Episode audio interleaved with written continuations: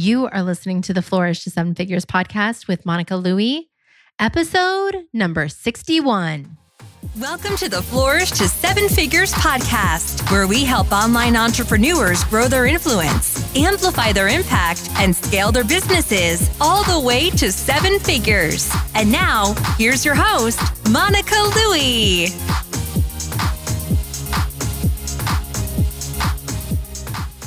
Hey, thank you so much for joining me for the Flourish to Seven Figures podcast.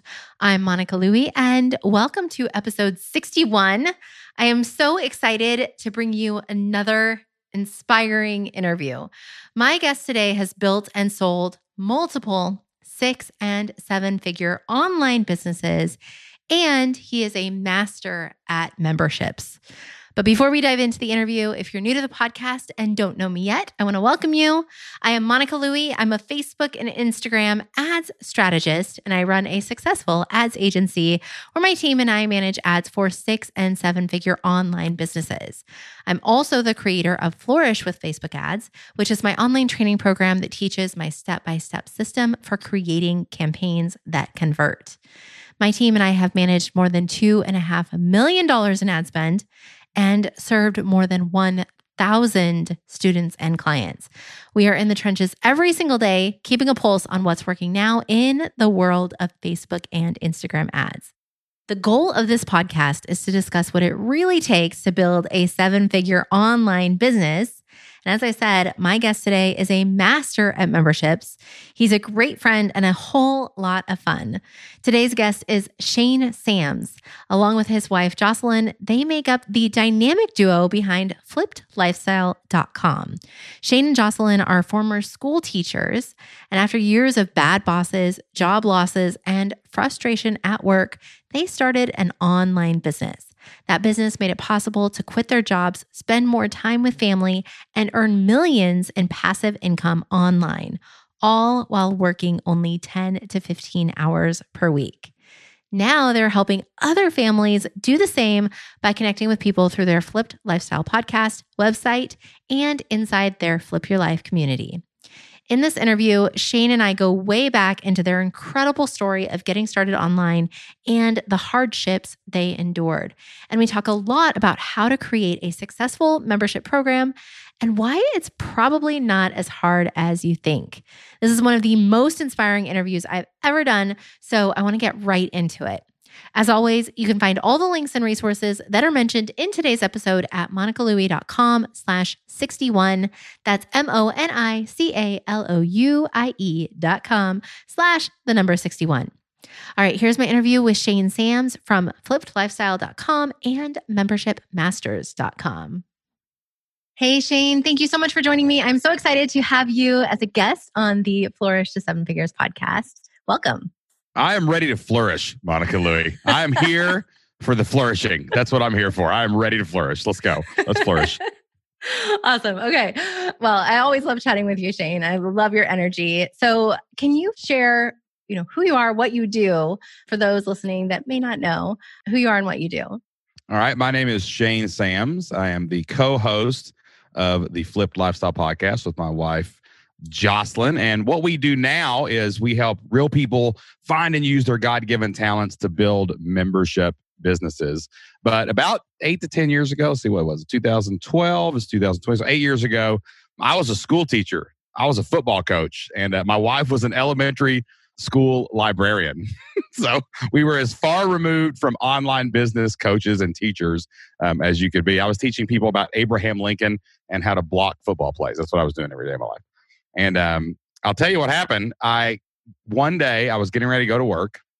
And, like everybody else who had kids, small kids at the time, we used to take our kids to daycare before we went to school every day. And my son was about 3 years old at the time. And he was going to daycare every day. And over a couple of weeks, he started not wanting to go inside the daycare. He was screaming. He was going crazy. And, we didn't know what was going on. We thought it was just because he was separation. He was a kid. He was a little kid. He didn't want to go in there. And all of a sudden, he just blurted out, "She hurts me. I don't want to go in there." And I said, "What do you mean she hurts you?" And he said, "She hurts me." And he told me the name of the person. And I would find out that they were actually locking my son in a bathroom to punish him for potty training accidents. And every day I was just dropping him off, and I didn't know this. And we found out later they were doing all kinds of horrific things inside this daycare center to the kids. And at that moment, I realized that I had to get him out of that situation. I had to, figure something out. So I took him to another daycare facility, and I called my principal. Couldn't get a hold of them. Went to school. Went into the principal's office. Said, "Can I have the day off? I need to take care of this. I just figured out this terrible situation." And I just, told them what had happened. And my boss told me, "No, you cannot have the day off. If your son's not in immediate danger right now, you are going to have to handle your personal problems after work." And so I stood there for a minute. I thought about flipping his desk over. I thought about just flipping the table and saying, "I'm leaving anyway." But what happened was, I left that day. I actually got reprimanded. I got into really bad trouble. But I was so furious and so disgusted with that situation that I made a decision in the car on the way back to my son that day that I was going to find another way to make a living. I was going to find a way to not have to give total control of my life to somebody else, because I was basically trading all of my freedom for a steady paycheck and some insurance. And it was in that moment that I realized I had made a horrific bargain with my employer. So that's what sent me down the rabbit hole of online business. And that's kind of, how we got into what we do today. Wow, gosh.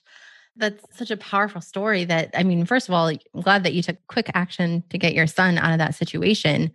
But that's horrible the way that your principal reacted. Yeah, it was pretty bad. Like it was kind of like when I put the pieces together and he said, "She hurts me." And I was like, and we kind of got the backstory. And some of this we pieced together later, what all the things that were going on in there. Like one, they were taking beanbag chairs, and when a kid would be getting rowdy or misbehave, the owner of the daycare would put the beanbag chair on the kid and sit on them. Oh my gosh. And would not let them up. Right. And Isaac, to this day, he still has claustrophobia, scared of the dark, things like that. He's 11 years old now, But back then, we couldn't get him to go into a bathroom. We couldn't get him to go into a dark room. And not normal 3 to 4 year old scared stuff, right? And it was it was just terrible, the scarring nature of that event. We still have the aftermath with it today. But when I went to work that day, I thought, if you tell someone this is happening, this person had kids. You know what I'm saying? They had to understand that this was a huge situation, but it was just an inconvenience. And where I had taken Isaac to my daughter's daycare, which was another facility, but they weren't licensed for anybody over 2 years old. And I told them that. And I was like, I can't leave them there. The only reason they agreed is because I know the lady that runs the place, right? There was no way to get through to her. And I'll never forget the way she told me. The lady that was there wore glasses, right? My main principal was a guy, and I couldn't get a hold of him. So I went to an assistant principal. And then she wore glasses, and she slowly took her glasses off and laid them down and leaned back in her chair like she was going to scold me. And then just real coolly and calmly said, "I don't have time to watch your class. There's no more subs available today. We're too far into the school day. You're going to have to deal with this on your own." And I was like, what? I did not expect that reaction, which is, I think, why I just walked out and left.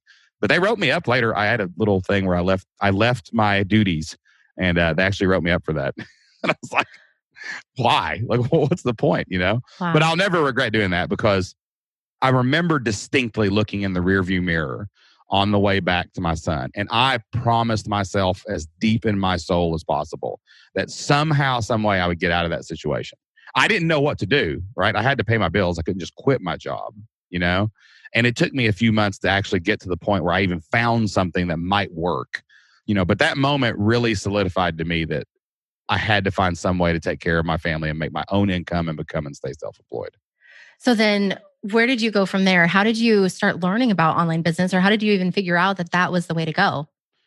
Well, a few months later, I was mowing my grass. I was sitting on a lawnmower. I had one of those, I got the cheap lawnmower from Lowe's, The Troy Bill one, not the good John Deere one. So I was riding around shaking on my no shocks lawnmower, and I was listening to podcasts. I knew that I had to start some kind of business, but me and Jocelyn had talked about all kinds of options that just didn't work out. First of all, we hate MLMs. We didn't want to do any of the MLM stuff. We immediately rejected that because we didn't want to be harassing our friends and getting into that pyramid scheme world or whatever. And then we looked at even physical real world businesses. Jocelyn bought a sewing machine, and she started sewing curtains, and we were trying to sell them on eBay and stuff. And I don't even remember if Etsy was there. Maybe we didn't know about Etsy, but we were trying to sell these curtains on eBay, and she actually made a couple of them. But the problem was she was terrible at sewing. So that didn't work. And then we thought, well, let's open a consignment store, right? We'll do a consignment store. But then we started looking at like rent and brick and mortar stuff. And like that was too expensive. We didn't have any extra money. We were school teachers in Southeast Kentucky. But I'd started listening to all these business podcasts to try to come up with ideas. I wasn't even listening to music on my phone anymore. I was just desperately searching for any kind of idea.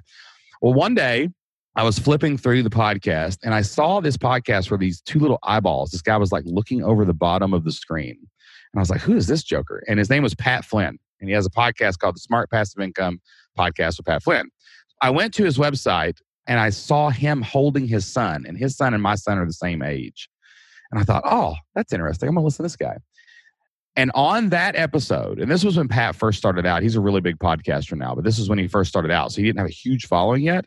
On that specific episode, I don't even remember what number it was. He was talking about how he got started.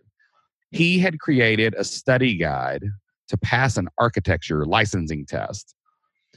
And he had built a blog and he had built an email list. And he sent an email to his list and said, hey, would anyone want to buy this study guide? And it was just a PDF. Like he had saved a PDF. And basically if they bought it, for like, $50, he sent them the PDF and they got to go and study for the architecture test. And when he said that out loud, Monica, it hit me like a ton of bricks. I almost wrecked my lawnmower. I lived on a hill and almost crashed it like right off of the side of the thing because I was like, oh my gosh, that's it. That's how we can build a business. And it was so funny because just a few weeks before that, like a couple weeks maybe, I was in the car with Jocelyn. And I looked out the window and I said, what if I could get 100 people to send us $50? And she goes, what? And I go, yeah. I go, we make about $60,000 a year. Like we bring home about $5,000 with both of our salaries put together. Like you make $2,500. I make $2,500. That's $5,000. If you could get 100 people to give you $50, you'd make $60,000 a year. You'd have $5,000 a month. What if we could get someone to do that? And she said, yeah, but how? How is that even possible? How can you do that? And I'm like, I don't know, but I said it out loud. So it's probably true. And when I heard Pat say, yeah, I sent it out and a bunch of people bought and I made like $9,000 and I started emailing these PDFs out. I was like, that's it. That's how we can get 100 people to pay us $50. So I jumped off the lawnmower, I ran inside and I told Jocelyn everything that I just told you. And she basically laughed at me and said, go mow the grass. So, because I still didn't have an idea. I didn't know what I was going to do, right? But I did know that I had knowledge and I had experience and I had God-given talents, right? And there had to be something that I could tap into, just like Pat tapped into his background as an architect to create his first digital product. I could tap into our backgrounds as teachers, as coaches, as whatever, and that we could figure out something to go out there and sell online. But it was a disaster at first. It didn't work. It took me a while to figure it out. So wait, so your first idea, because I've followed your success over the last few years. And so very successful businesses, multiple businesses now. So what was the first idea that was such a disaster? Are you sure you want to hear this? All right. So I didn't know what to do at first, right? But I did know... Like I did know that I could make people laugh. Like I always posted memes and funny stuff on Facebook and I always was kind of a jokester with my friends, things like that. So I was like, okay, well maybe I can make people laugh. I don't know if I've ever told this story, Monica, anywhere else before. So the first thing that I did was a blog based around my kids. It was called Toddler Apocalypse. Okay. It was literally called toddlerapocalypse.com. And it was a dad blog. And I started like watching all these, these dad bloggers and things like that. And I would basically post things about my kids. And then I would try to, my long-term plan was to create parenting stuff and all this. But basically it was just kind of a halfway done blog with a bunch of random Google AdSense all over it. Right. And as you can expect from something that patchwork together, it didn't do very well. But like I would post pictures of my son. And the reason I came up with that idea is because me and my wife were at a pizza place one night. Okay. And I looked and my son was sitting to my left. My little girl was in a car seat still. She was still a baby. And Jocelyn was sitting straight across from me. And we were eating breadsticks waiting for our pizza. Right. And the pizza holders that have like four legs and they're made of like cast iron and they raise the pizza above the table. Like, so... I look over and Isaac's playing with that, but it's real like big. What's going to happen, right? He's like playing with it. So I will never forget this. I dipped a breadstick in pizza sauce and I was bringing it up to my mouth and I heard Isaac say, "Look, Daddy, I'm the king." Uh-oh. And I looked over and he had flipped over the pizza holder and he had pulled it on his head like a crown. I thought, that's adorable. Jocelyn, take a picture of this, right? And the picture is hysterical. In fact, if you want me to, I'll send you the picture. Like, I would love that. She caught the picture right when his smile turned into horror because he had pulled it down too far and it got stuck on his skull.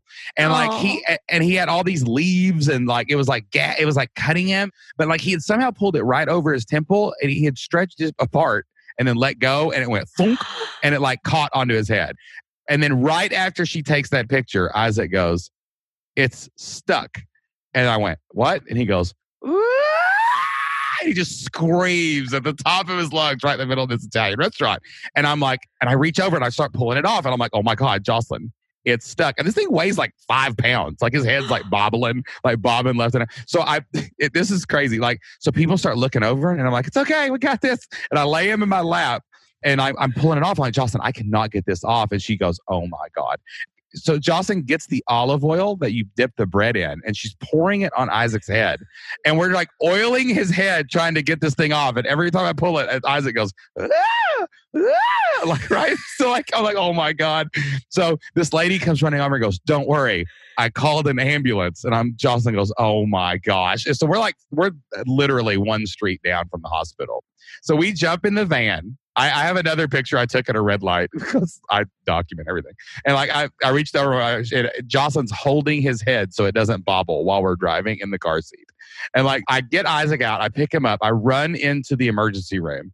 This girl looks up from the counter and her eyes get so big. She just gets up and doesn't even say anything and goes and opens the emergency room doors and lets us walk right back in there. And from that moment on, it was total chaos. Like the whole wing, no one knew if Isaac... They didn't know what was going on. They didn't know if this metal thing had impaled his skull or like whatever. And all these doctors are in there and we can't get this thing off. They're like lubing his head with KY jelly and like trying anything we can. It's horrific. Like I walked out. I was so overwhelmed for a second. I walked out in the emergency room and this dude like leaned out, like pulling an IV and he looked like he was about to die. He was like, what's going on down there? Two of the nurses started crying like right in the middle of the emergency. It was terrible. And finally, these EMTs come in and they use bolt cutters to cut this thing off of Isaac's head, right? So he was fine. He was okay. He was exhausted. Anyway, and I told Jocelyn, I said, man, that was like the apocalypse in there. And I was like, wait a minute. That would be a good name for a blog.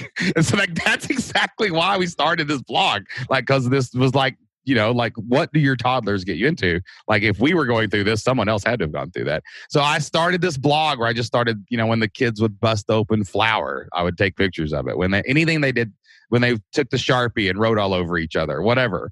And my goal was to get people to share their pictures too, like have some user generated content or whatever. Right. And well, anyway, nobody read my blog.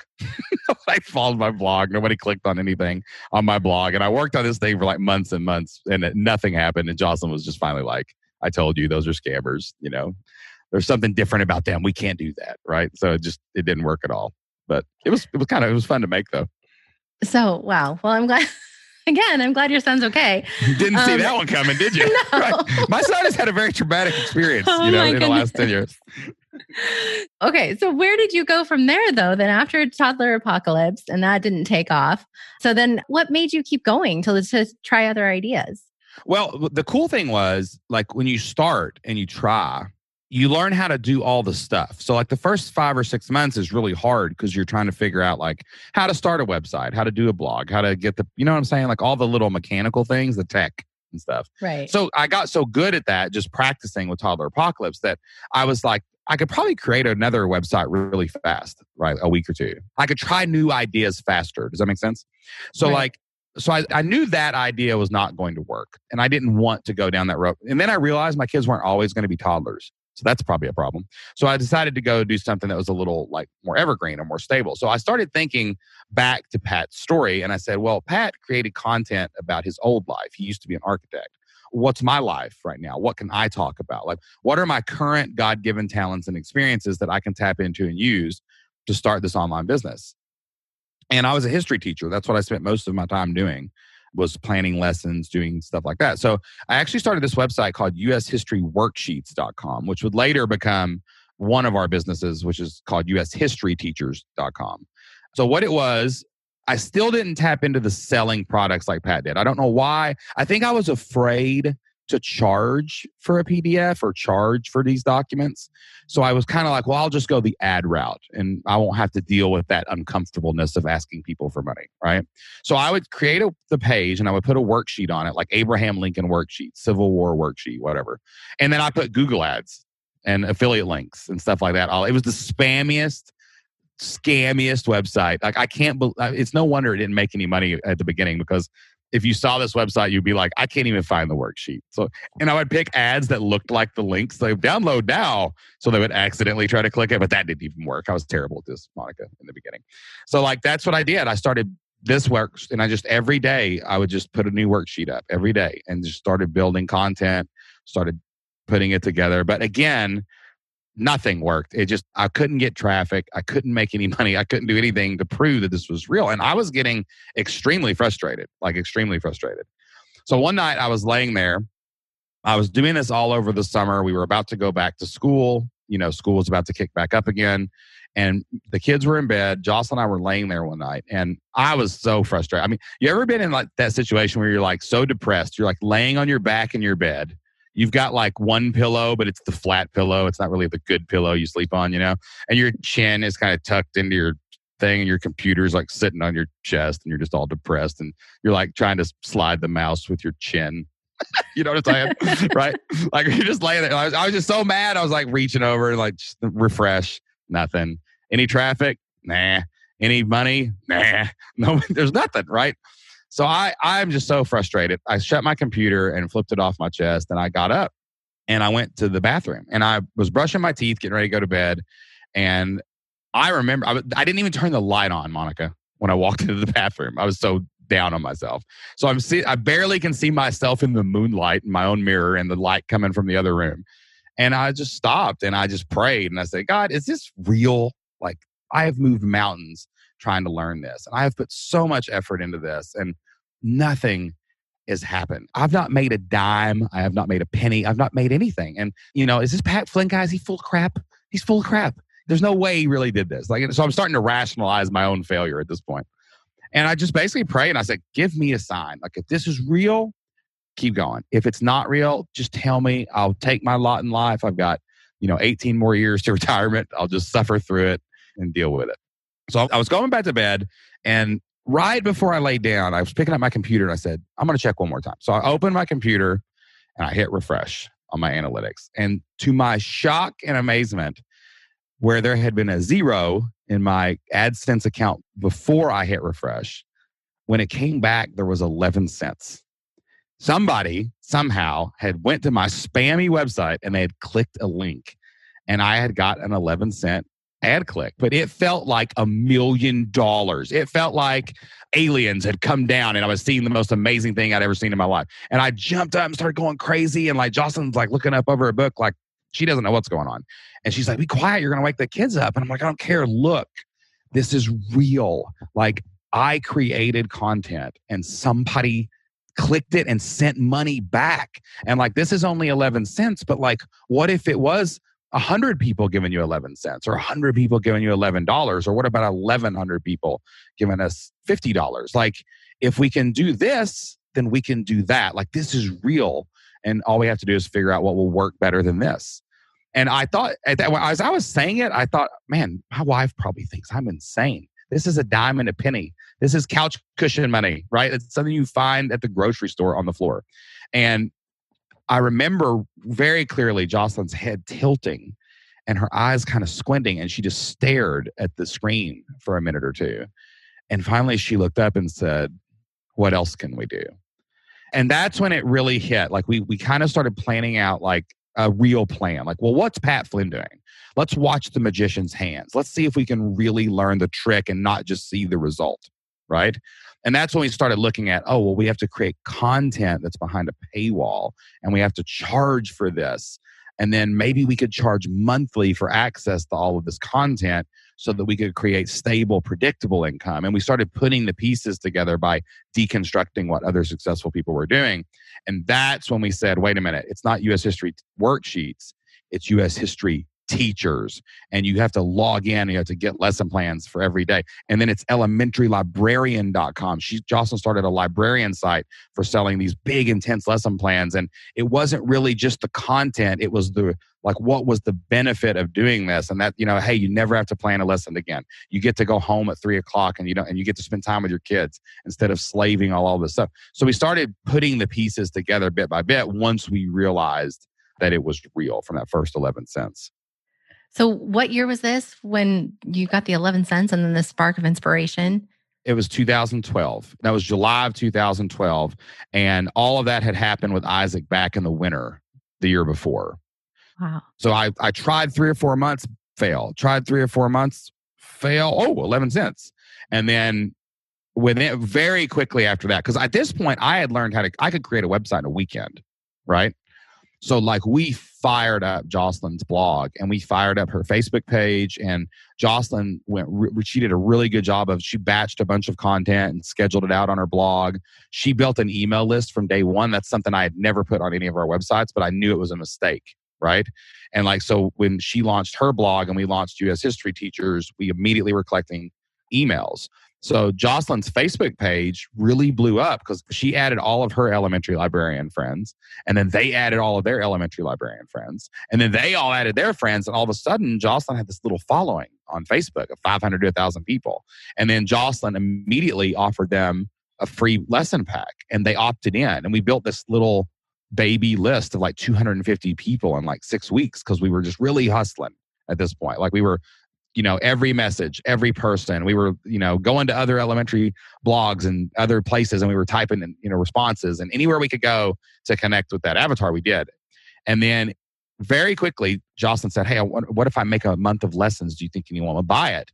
And I said, "I don't know. Let's ask them to buy it first, and if they say yes, we'll make them."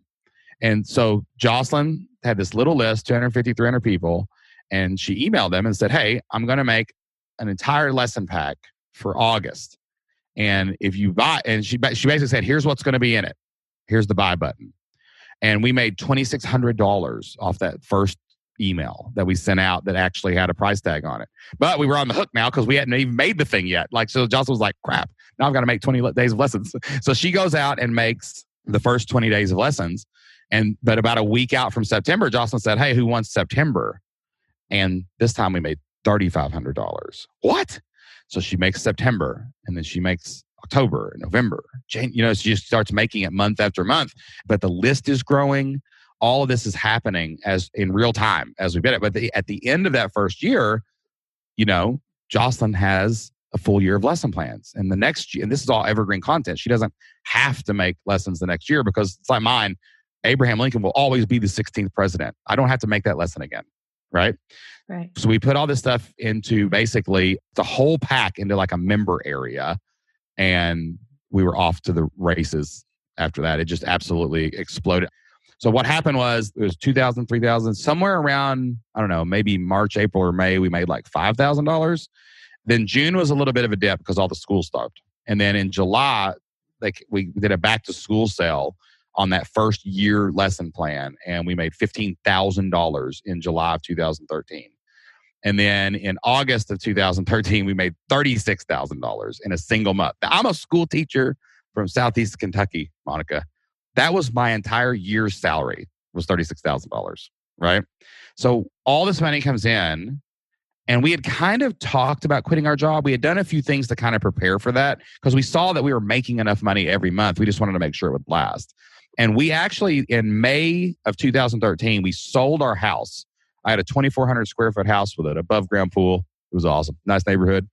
And we sold that house and we downsized into a smaller house. It was like 1,800 square feet. And it was like a house that had been built in the 30s and remodeled in the 70s. You know what I'm talking about?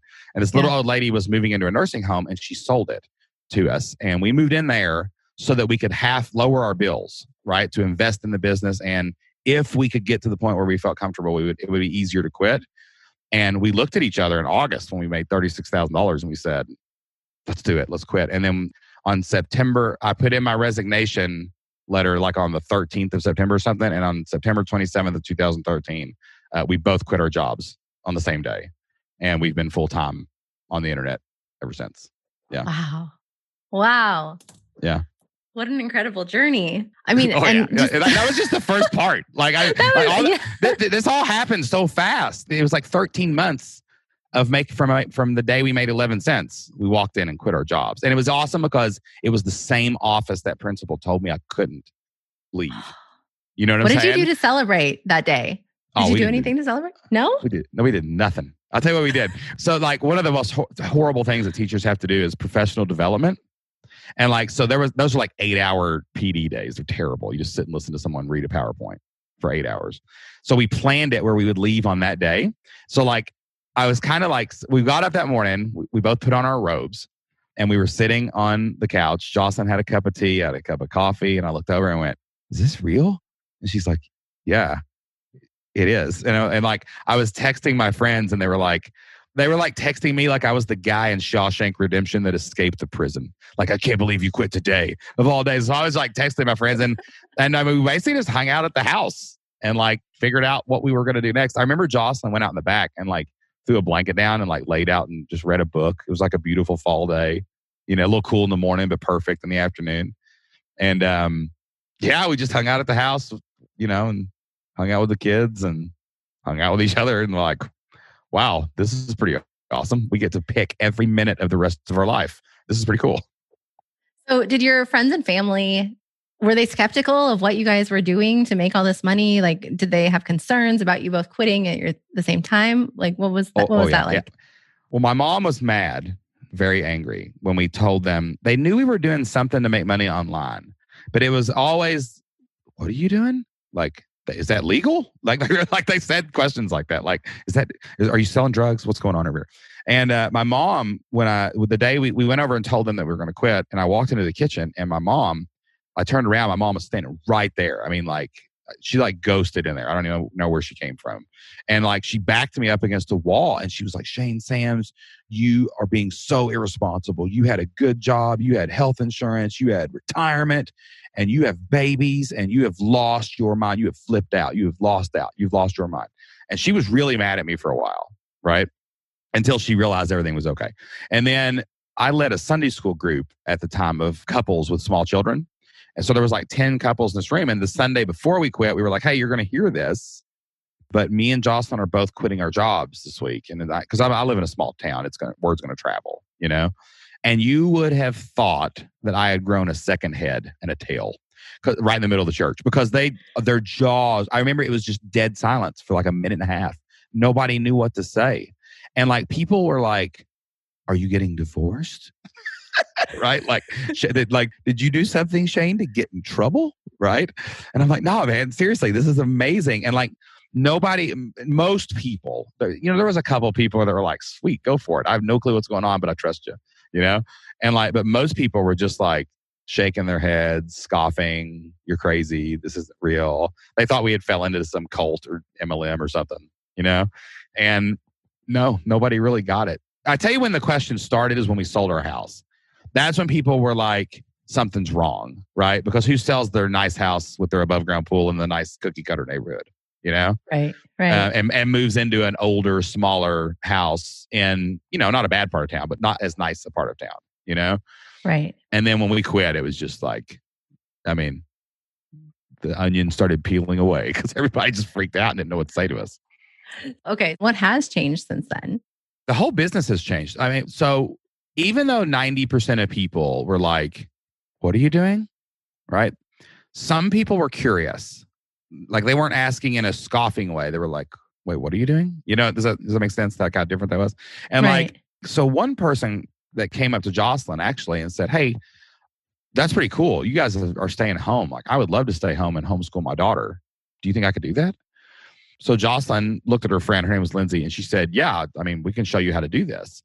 So Jocelyn shows her, kind of gives her the Cliff Notes speed ahead version of, hey, sell digital products in this format, in this way, to people who are looking for this content, and you'll make money online. And just a couple months later, Jocelyn's friend Lindsay started making like over $1,000 a month, right? And then, so it was like an accelerated version of what we had done because she had someone to actually show her how to do it. And she goes out and she makes $1,000, $1,500, and she starts making like really good money, enough money where her and her husband made the decision that he would keep working, but she would stay home and homeschool her daughter. And we were just like, cool, that's awesome, right? You know, we didn't think anything of it. And then one day after church, I was heading back to the nursery, but there's like a back hall. You can avoid the foyer where there's like a big crowd. So I was going down this back hallway, and from the other direction came Lindsay's husband. And he goes, "Hey man, can I talk to you for a minute?" And I'm like, "Sure, buddy, what's going on?" And he just stood there for a minute, and he had a tear in his eye. He's like about to cry. And I'm like, "Oh, are you okay?" And he said, "Yeah, man." He goes, "I'm more than okay. I just wanted to let you know what was going on. We've never really thanked you and Jocelyn for what you did for us. You know, Lindsay had a dream to stay home and homeschool our kids. And man, she gets to do that every single day. And that never could have happened on just my salary. And not only that, dude, like we just went to Florida a couple months ago. And I definitely couldn't have taken, man, it's been our dream to go down to Florida and take a vacation for a while. And we've never been able to save enough money to do it. And we were able to do that because of the money that she's making online. And you know, it's been a dream come true, but not just for her, for me. I've always had a dream to go back to school and get my PhD and become a college professor. And I want you to know, man, like last week, I just enrolled. I'm going to start taking classes and I'm going to become a college professor. And I get a little choked up when I talk about it. But so then at this point, I'm crying. You know, he said, "What you taught us changed our life." And then we bro hugged it out. And I was like, "I love you, man." He's like, "I love you, man." And like, you know, and then we walked on to get the kids and, you know, things like that. And like that dude is a college professor today, by the way. He teaches college. And like his wife is still at home, homeschooling her kids.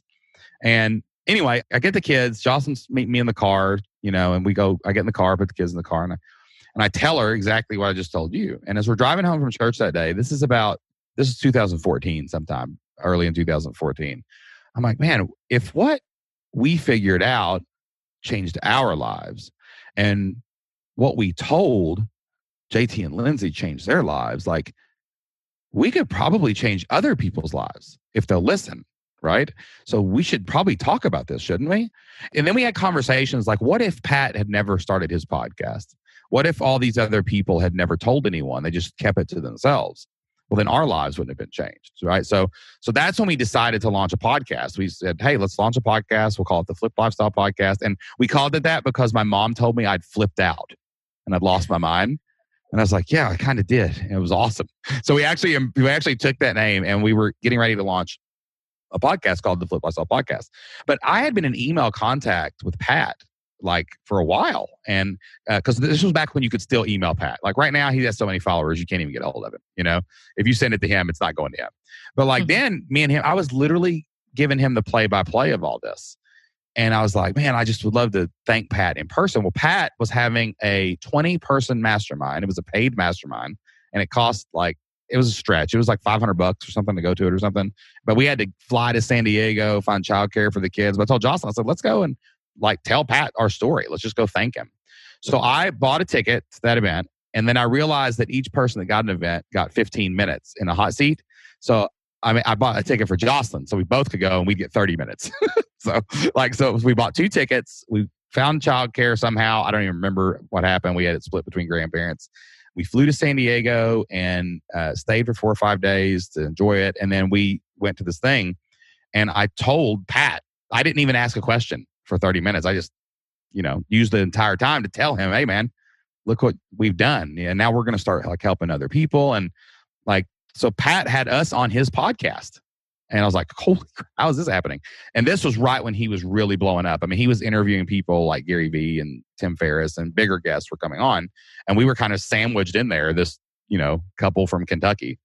And it really, really like resonated with people. And we launched our podcast right after that. We started building a following, and we launched a community where we teach people how to do what we do. And that has just grown exponentially ever since. And it got so big there. For a while, we were being very overwhelmed because we still had elementarylibrarian.com. We still had ushistoryteachers.com. I had launched a football playbook site to sell playbooks, right? And we had Flip Lifestyle, and Flip Lifestyle was growing. And in 2017, we actually decided to sell Elementary Librarian. We had an investment company from Canada. They bought up education sites. So we actually sold that business for over $1 million. This is 3 years, like 4 years later. Like, I'm like, what is happening? Like, so we did that so that we could go full time into Flip Lifestyle. We could go full time into helping people, find their 100 people to pay them $50 a month to make $60,000 a year, find their God-given talents and experiences and use them to build, an online business so that they could change their life. They could change their family's future. They could change their family tree. They could, leave an inheritance to their children's children. Like, all of that became this mission in our life after we actually sold that business. So that's really what we do most of the time now. We still own multiple businesses, but we kind of have people helping us do them. And we focus most of our time teaching people how to start membership sites at Flip Lifestyle. I love it. Gosh, thank you for sharing all of that. That's an incredible, incredible story. I'm trying to squeeze it all in here, but I tell you, there's so many things in between I've left out. Like, I look around someday and I don't even know what's happening. It still feels weird, I also know you're still not in the 1,800 square foot house. No, I'm not. It's funny. So once the community realized that we were okay, and not just okay, like upgrading cars, taking vacations, like something was going on there.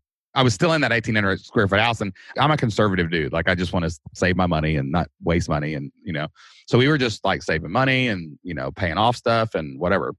And my buddy is a realtor, and he walked up to me one day and he said, "Hey man, how long are you going to live in that little house?" And I'm like, "As long as Jocelyn will let me." He's like, "Nah, seriously, if you were looking for a house, what would you be looking for?" And I said, "Well, I'd love a little water. Like, if I had a little pond or something, I'd love to be able to wake up in the morning and, go out back on the back porch and watch the fog come up, in the fall while I'm drinking my coffee. But that'd be it, just a little, little water." And he goes, "I know where there's a little water." I said, "You do?" And he goes, "Yeah, let me take you out and look at this house." So I get in the car with him. That's never get in the car with a realtor. That's a bad mistake. You're going to be buying a house. Okay. And so he drives me out in the middle of nowhere. And I've been out here before, but I didn't know the area. It's kind of out in the country a little bit, just outside of town, about 9-10 minutes. And we turn the corner, and this huge 10-acre lake opens up before us. And it's surrounded by forest and trees. You can't see another human being out here. And man, it was just the perfect day to go look at it too. It was blue skies, white clouds, sun shining down like a beacon. And right beside this 10-acre lake was this house, this big brick house. And then off to the side was this like huge barn and whatever. I don't even know. I'm like, "What are you doing, dude?" He goes, "I told you I knew where there was some water." I said, "You said a little water." And anyway, what happened was this house had just come for sale, but it was just so different than everything out here in this area. Like, nobody even knew how to comp it or price it, right? And this guy was like either going to lose it or sell it. And it was a big, complicated mess, but it was just such a beautiful place. And anyway, long story short, he walks me in, takes me upstairs, and we walk out. It's got a balcony looking overlooking the lake. And he told me the price, and I was like, "Dang, man, that's not bad." And I went home and talked to Jocelyn about it. And I'm really good at talking Jocelyn into doing crazy things. You know what I'm saying? And like quitting our jobs and starting online businesses. So this was the hardest sell for sure. But I was like, "We need to go after this. This is really cool." And we had this really long negotiation. And now we live in a 4,800 square foot house. It's exactly double the house that we sacrificed to quit our jobs. Like, we gave up that house. It was 2,400 square feet. And it had a 24-foot above-ground pool. And we traded it for 40 acres, a 4,800-square-foot house, and a 10-acre lake that we ride jet skis in. So, wow. I grew up lower middle class. Like, I lived in a small house with 5 brothers, Like, I'm talking 1 floor, you're bunk bedding it. Like, there's not enough rooms for everybody kind of house, And my parents were really awesome. They did a great job. But, I didn't grow up like this. So, even to sit here and look around, it's still bizarre. But it just shows what's possible with the internet and what's possible with an idea and what's possible when you try and you put yourself out there. And if you screw up and fail, you don't take it personally. You just take what you've learned and rebuild something else. And then maybe you have to do that a couple times before you find your thing that works and is stable and is predictable and you feel comfortable with your family. But really anything is possible. You just have to find 100 people. If you find 1,000 people to pay $85 a month for your business, that's $1 million a year, right? And there's 4 billion people on the internet. So it's not, the math works if you'll just put yourself out there and try something. Love it. Gosh. And I've seen, well, so we've chatted on Zoom. I've seen your videos on social media of like your gorgeous landscape. And so if you want to, you know, go check out their social media, just right. see these Instagram videos. At FlippedLS. You'll see some pics. I take a picture every morning. So at FlippedLS. Yeah, little social media marketing thrown in right here. You know what I'm saying? Congratulations. I mean, that's an incredible story. I love the change that it's created for your family and quality of life. But then also, I know that you've got a community now of thousands of people who you are helping to build their businesses too, and specifically building memberships. So can you share, I mean, obviously we've seen through your story what memberships have done for you, but what are the benefits of starting a membership in the online world? Yeah, I think what we've learned, because we've seen it all. We've sold some high ticket stuff. We've sold some course stuff. We've done a little bit of everything now, right? And nothing compares to memberships. It's just not even close. Like I say it over and over again, but you really do just need 100 people to pay you $50 a month to make $60,000 a year. If you have 200 people, that's 6 figures, right?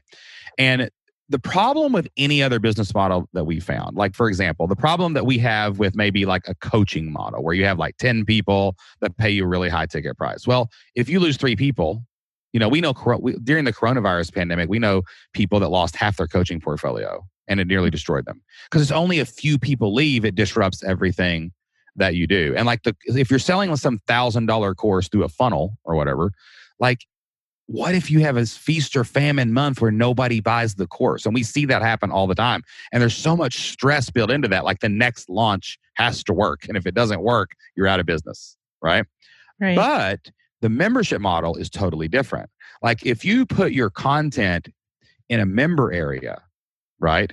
And if you create a mechanism of leadership where you're there for your people and you create a mechanism where they can connect with each other and you build a community, well, all of a sudden, people don't want to quit.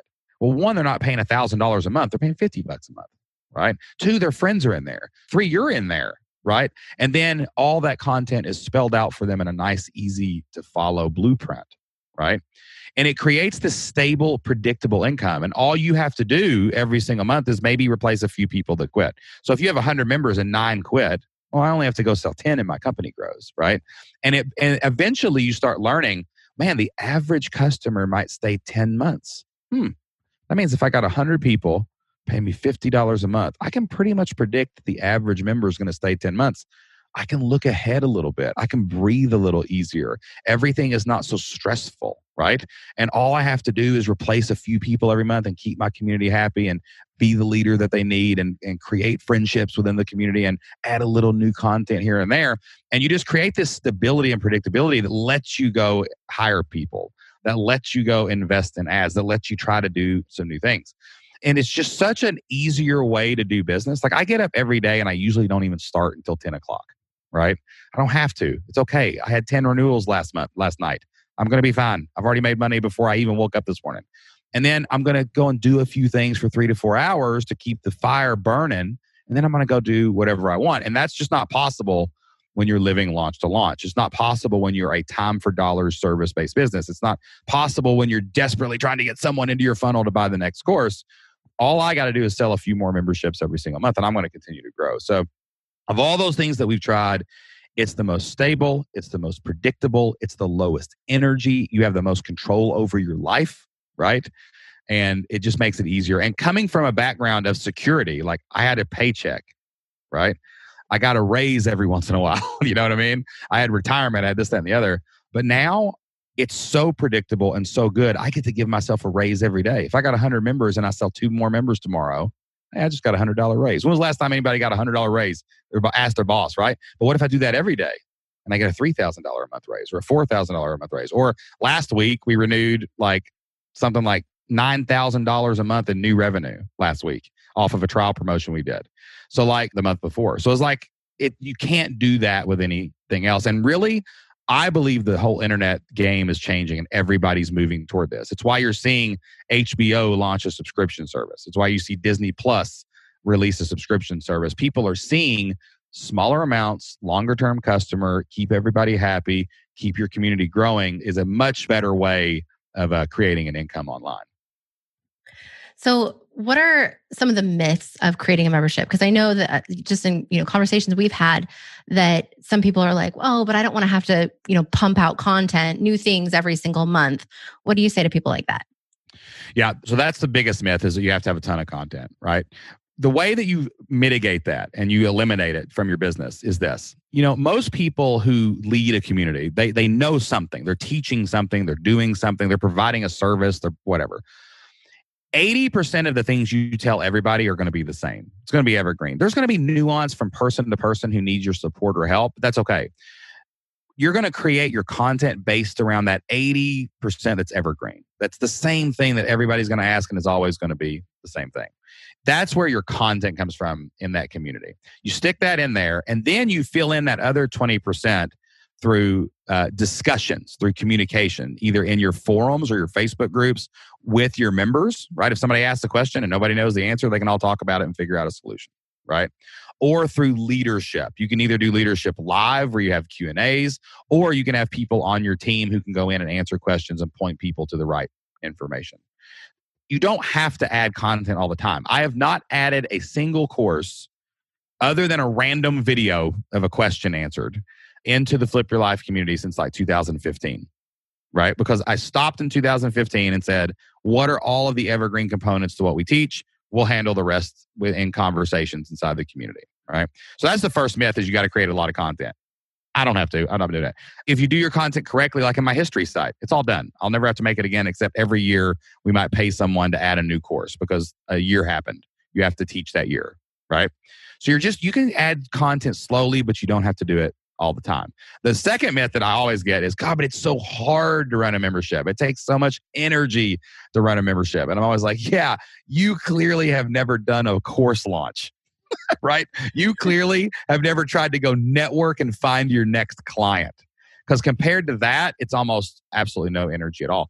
Our entire community is built right now, the Flip Your Life community, on 2 member calls a month with me and Jocelyn. We actually answer our members' questions. We show up, we lead. And those are about an hour, hour and a half. So that's 3 hours, right? And then Jocelyn and I will check our community. We do our community in a forum where people go in old school, ask a question, a bunch of people answer. We check those forums probably, 3 times a week, maybe an hour at a time, just to make sure that nobody needs help. We have team members now that go in and support that for us too on the other days. And then you do a little customer service. I mean, you literally can run a membership of 1,000 people in 2 to 3 hours a day. And if you got 1,000 people paying you $50 a month, that's $50,000 a month. And it's not that much energy, right? So the myth of the energy is what always kills me, and how much time it takes to run a membership. It's much less time than selling courses or coaching or physical products. I can't even imagine how much more time it would take to do like a subscription box or an actual product compared to some kind of content-based membership site. But even that could probably be eased out. So those are the 2 biggest ones. Another one is like the cost of running a membership. Like people think you got to have all this high-tech wizardry and software and all that. No, most of the platforms nowadays can easily run a membership. You just need a place to keep your content. You need a place to have conversations, and you need a place to hang out with them live, like Zoom or something like that. If you can do those 3 things, you can build a membership pretty much around anything. We've built memberships. We've seen people build memberships around every possible scenario. So that's another myth, I guess, is, well, that won't work for me. I beg to differ. Like I've seen people do it. Can you talk to us about like some of what if people think, I don't know if people are going to want consistent content from my niche, from my industry, from the topic that I teach. This is more of like a one and done type of scenario. Do you encounter that with people in your communities who have maybe, successfully created memberships on surprising niches? Yeah. Like people come for the content, right? They come for your courses. That's how you draw people in, right? You put out there, hey, I've got a cool course that can show you how to do this thing, or I've got something going on where I'll teach you how to do this thing. So people come for courses, but people stay for people, right? They stay because they are surrounded by a community of human beings in the same area, in the same space, feeling and thinking the same way. They don't want to leave that community. They stay for leadership. Most people don't even care if you give them an answer. They just care that you hear them ask the question, And like, if you can create that kind of vibe around your courses, you'll never have to create a course again, because that's not why they're there. Like if you build a business around content, your business is going to go out of business because all content is free somewhere on the internet. Everything you teach, Monica, everything I teach, everything anybody teaches is probably being taught somewhere, and you can probably get it for free or you can pull some shenanigans and get it for free, right? So like the content is just the door. You're trying to build a movement, a community, leadership around that content. That's how you like keep people staying. So it doesn't even matter if your content runs out, right? Like my content, like if a teacher goes through my content and they teach it every day in their classroom for U.S. history teachers, or back when we had elementary librarian, well, they're eventually going to download all the content. But why do they stay month after month and year after year? Because we have a place where we share funny memes and we talk about being history teachers. And, you know, this is made by history teachers for history teachers. Like it's a community, right? It's a feeling. That's why all the elementary librarians loved it. They're alone in their school and they don't have anybody to talk to. They're the only librarian. But if you join the elementary librarian community, you get to hang out with librarians. You get to do member calls. You get to go watch videos and someone understands you. You're heard, right? So that's how you want to build a community around your content. And that's why people stay month after month and year after year if you keep providing that community for them. And here's what's cool. Most people, right? You don't have to be totally involved in this. You don't have to always be present. I did an event last year. It's called Flip Your Life Live. And we have 100 of our members. We sell 100 tickets to it. And we all go to a city like in the South, like Lexington or Nashville or somewhere like that. And we meet and have like a Flip Your Life family reunion. Right? And, you know, you would think that me and Jocelyn were like the celebrities in there, right? Like we're the stars, you know, we're on stage, we're running the show, we run the community, we do this. Well, the first night we have this working dinner where we all eat together, but we're all working on the stuff we learned that day. And me and Jocelyn walked in and nobody even noticed. Like they were just like talking to each other, having a good time, hanging out with their friends from the community that they had never met in person. And like we saw the community take over. Does that make sense? And eventually, your community will just be like a dynamo where it's feeding itself, and you don't even have to be right in the forefront of every single thing that's happening in your community. If you do that, people don't quit. They just won't quit ever. I love that. I mean, I'm just thinking about my experience and the communities that I'm a part of, you know, online, that I definitely, you know, early on digested all the content as much as I could. But then the reason that I'm still a part of those communities is because of the connections I've made, and that I would feel like I was missing out if I was no longer a part of it. Well, it's like me and Monica and I met at a live event that I spoke at, right? Yeah. And like, so we met at that event. And how many live events do you go to now? Because you go to a lot of live events, so do I. That's why I'm bringing this up. Like, how many times do you go to a live event? You don't even go to the content sessions anymore. You don't even go to the speeches. You just go because everybody's there. You might sit in the back and talk to somebody, and you might go get a coffee, and you might eat lunch, and you're there, but it's not about the content. It's about the people. Right. And if you can create your membership and shift, the courses is where you focus your marketing, but you focus your energy on the community. If you can build that community, people won't quit. They just won't do it. Okay. So round marketing, how do we bring in members first when we're starting? And then how do we continue over the long term to bring in new members? The membership marketing funnel is different. You have to think about it differently. So like, you know, normally it's like discovery, you know, eat the content, come into the membership is whatever, right? Like, or buy your course, right? But you have to think a little bit more holistically about a funnel for a membership. So the first thing we have to do is we start just like every other funnel at discovery. We've got to get our stuff in front of people.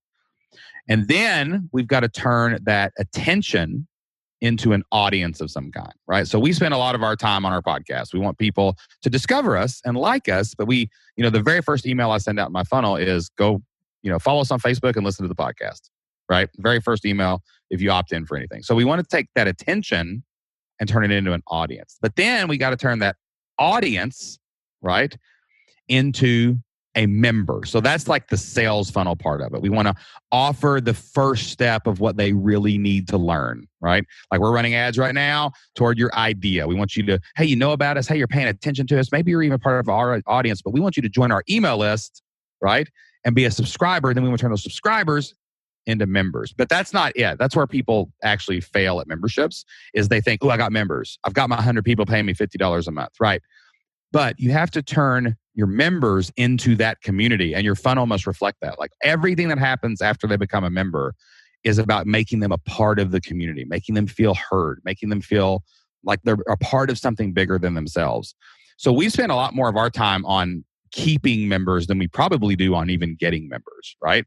And that's, I think, you know, some people make a sale, it just goes away. That's how most sales funnels work. Oh, on to the next person, right? But I want to create a forever customer. You can go get your 997 sale, but I have people in the Flip Your Life community with LTV over $30,000, you know, because they pay every month. They buy everything new we put out. They have multiple subscriptions with us. They buy our live event tickets. And like, that's what we're really trying to like increase. So if you can take someone from discovery and they can discover you, and then you get their attention, and then you turn them into an audience member, and then you turn that audience into an email subscriber, and then you turn that subscriber into a paying member, but then you turn your paying members into a community, then you've created a funnel where you can not only make sales, you can create forever customers that just keep paying you all the time. Love it. So with retention, it sounds like the community is where you focus your time, and that helps with the retention. Are there any other retention strategies, any other ideas other than, you know, keep them engaged and keep them participating?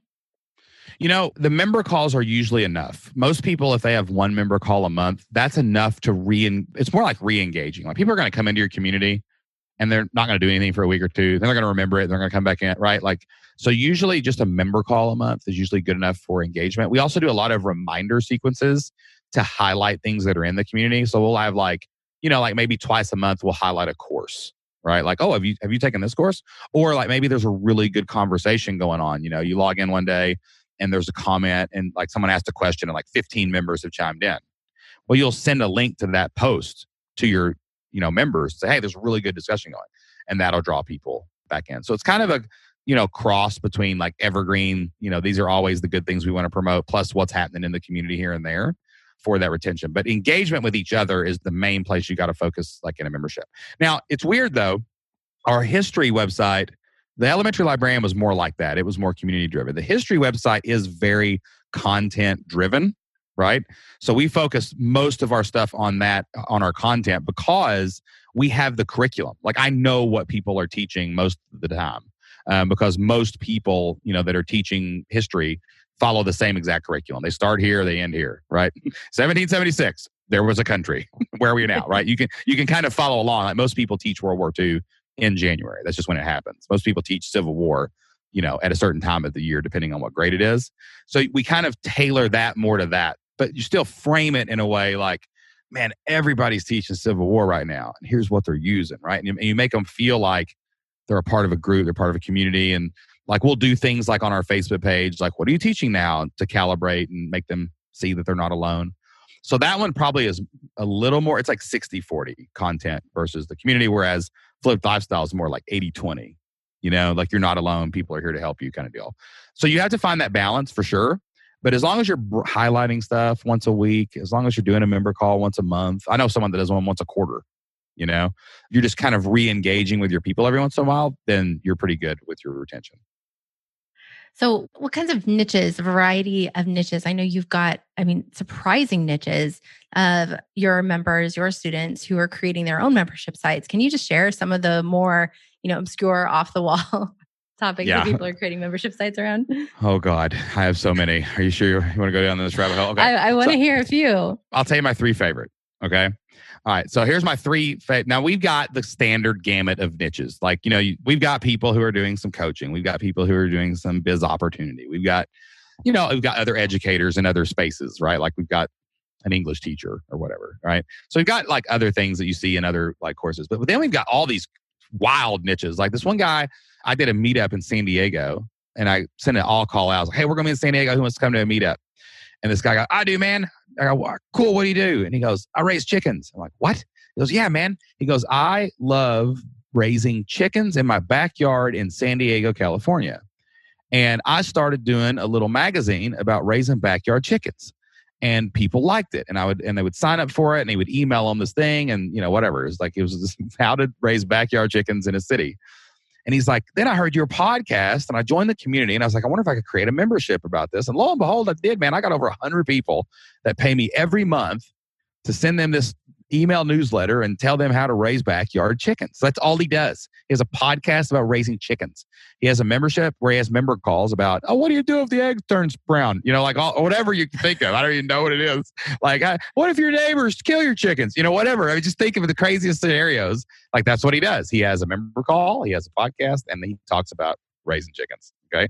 On our podcast just last week, we interviewed a guy, Jason Guyman. So we talked to this guy named Jason Guyman. He's a blue collar, 6'2". He's like me. He's halfway redneck guy from Kentucky. He's from Northern Kentucky, right? And he came to Flip Your Life Live last year. He joined the community last summer. When he came to Flip Your Life Live, he had no members. He barely knew what he was going to do online. So this was only about 9 months ago that we're talking about this. And he goes, yeah, man, I'm a pressure washer. I was like, you're a pressure washer? He goes, yeah, I've built a good living for my family as a pressure washer. We built a nice client base up, and you know, I really learned how to run a business about pressure washing, really blue collar job. And he was like, I'm going to sell this business to a young guy, and I want to start a membership where I help other people become pressure washers, which you wouldn't think would be the go-to opportunity, right? You know what I'm saying? It's real blue collar, real physical, but there's a lot of people around, you know, that they don't even know the chemicals to put in the thing to be a good pressure washer. So he starts a membership about pressure washing. He starts a YouTube channel. The dude starts building a following. We create a launch sequence. And now this dude is making, I think he said $16,000 a month with like almost 200 members. And all he's doing is talking to old boys doing pressure washing. Real blue collar all the way across the country, right? So this is blue collar, white collar, weird collar, chicken collar, whatever collar you can come up with. That's what's happening in the Flip Your Life community. We've got this other girl. Her name is Teresa Perlebergh. She's been on our podcast too. Our podcast is different. Like, I don't really talk to a lot of experts on the Flip Lifestyle podcast. What we do is we look for people in our community who are either right on the verge of doing something good or just getting started or have a success story. We bring them on our podcast and we basically give them an hour coaching call, right? So I get to talk to my members basically every single week. This lady's name is Teresa Perlebergh. She is a sheep farmer from North Dakota. And she came into the community and we were like, what do you do? She's like, I'm a sheep farmer. I'm like, okay, what else do you do? Well, I shave the sheep and get their wool. What do you do with the wool? She goes, I do needle felting, which is kind of like knitting, and I turn them into little stuffed animals. And she sent me a picture, and there's like a little giraffe. I'm like, what? Okay. What do you want to do? She's like, I don't know. I just think other people might want to needle felt and turn sheep wool into animals. I'm like, all right, whatever. So we start this up. She starts this membership, and her membership got so big. She started blogging about what she was doing. She started doing YouTube videos about shearing sheep, and she was out on the farm in the winter, you know, in North Dakota, shearing the sheep. And she started building a little following. We launched her membership, and she last year did over $250,000 teaching people how to shear sheep and sew them into stuffed animals. And their business has grown so much that they bought a school in North Dakota because their people are flying to North Dakota. Her community is flying to North Dakota, and they've created a retreat center in an old elementary school where they do sheep shearing summits, basically, right? And it's like, all she did was create like 5 courses to learn how to do 5 stuffed animals. There's not much content in her thing, but she built a community. She led the community around this thing, and the internet let her find all the other sheep shearing sensationalists all over the planet to come and follow her and her community and be a part of that. So like, these people are now united by this hobby. And I'm sure that most of you don't have a sheep shearing neighbor that's needle felting stuffed animals next door to you. But she found the one here, the one here, the one here. She created hundreds of membership, and she built this thing. And we've got all kinds. I mean, it just runs the gamut. There's a girl named Rebecca Decker. She has an amazing business called Evidence Based Birth. It's evidencebasedbirth.com. And she was a nurse and a college professor, and she was really disappointed with the birth experience for parents in the hospital system. So she started a website where she started researching the best ways to birth a baby. And now she has over 1,000 doulas, nurses, and midwives in her community. And she teaches them the most up-to-date, best information on helping parents birth babies. So every year, she's helping over 1,000 birth professionals birth 10,000 babies, all because she decided to start a membership community about something she was doing already, which was researching all of this stuff. So, I mean, I've seen accountants. Brad Barrett, you know who Brad Barrett is? Oh, yes. Choose FI, the podcast. Brad Barrett was an accountant, and he joined the Flip Your Life community, and he said, man, I just want to make enough money to quit my job and pick my kids up off the school bus. I was like, we can do that. So he starts this membership about teaching people how to go to Disney World for free, basically like using credit card points, right? And his is a great example because his stuff, his content was totally free. He just let you have the content, right? And he built a business that let him and his wife quit their job and then go into podcasting and doing what they're doing today. So like it just works for everything. Pressure washers, accountants, sheep shearing, stuffed animal makers, nurses, like everybody that we've seen that went all in on it has created this membership model for themselves that's created a whole new life and future for their family. Wow. Gosh. I love all of those stories. And these are just, I mean, I love your podcast too, because first of all, you and Jocelyn are both great coaches. And so I get a lot out of listening to your coaching sessions. I do have a master's degree in teaching. I kind of cheated. Like Jocelyn, people always say that. We're like, you're such good teachers. And I'm like, yeah, we did that for a while. So we kind of know what we're doing. Yeah. So, but then also, I mean, you get to hear these everyday people who are changing their lives and the lives of their communities by building these businesses and these memberships. So, gosh, this has been so wonderful. Is there anything that we missed today in our conversation, Shane? I think you touched on it real quick right there is the membership also does something else. It allows you to have a true mission that impacts people in the world. I tell this everywhere I go, every podcast, every stage I get on. I try to tell this story. I read an amazing quote one time where a reporter asked Mother Teresa, do you really think that you can change the world? And she kind of like laughed at him. And she said, no, but I can pick up my stone and cast it out upon the waters and cause many ripples. And that really hit me in the soul, all the way back from that first moment that we picked up our rock and threw it, and that ripple hit JT and Lindsay, and we helped them change their family's future. And we kept picking up our rock every single day and throwing it and helped, you know, Teresa and Jason and Rebecca and Brad and all these other people. And even when someone writes in and says, man, I got to go home and go to my kids' ball game instead of making lesson plans last night, right? A membership lets you impact the world like no other online business. Like you can sell courses and they might watch it. You can do some coaching and maybe impact a few people, right? But you could literally build a membership of 1,000 people and help them move the needle forward with whatever their mission is. And that's a really, really like empowering thing. It makes you get up every day. And even when there's stuff you don't want to do, you know somebody needs you. You know you've got that responsibility, and you know you're really, truly like helping people out there, whether they're raising chickens or pressure washing or starting membership sites. And you know, I would encourage anyone that ever listens to this, whatever you're doing, add a membership to it. You'll get so many more benefits on the heart level that even if you don't get the exact money benefits, which you will, it'll be totally worth it. And that's why we love the membership model so much. Love it. Thank you so much. So everybody should check out the podcast. Say the name of the podcast again, and then where else should people follow you? You can check out every week the Flipped Lifestyle podcast. We talk to a new member every single month. You can also check us out on the Membership Masters podcast, where I talk to other membership professionals. We talk to people. We talk to the huge success stories in our community. There are people with 3,000, 10,000 members, and talk about those $1 million memberships. And I'm anywhere on social media. We're usually at Flipped LS. Or over on Facebook, you can just type in Flip Lifestyle and you'll find us. Love it. Wonderful. Thank you so much, Shane. Really appreciate your time today and sharing all these amazing stories and your journey to success and helping others. Really appreciate it. Thank you for having me. And did we flourish? That's all I want to know. Did we flourish today? Did we help people flourish? I think we definitely helped people flourish. I think we did. Well, I hope that we helped you flourish today. I want to thank Shane once again for joining me on the podcast today and sharing his story and his wisdom with us. I always love chatting with Shane, and you should definitely check out both of his podcasts, the Flipped Lifestyle podcast with his sweet wife, Jocelyn, and his brand new podcast called Membership Masters.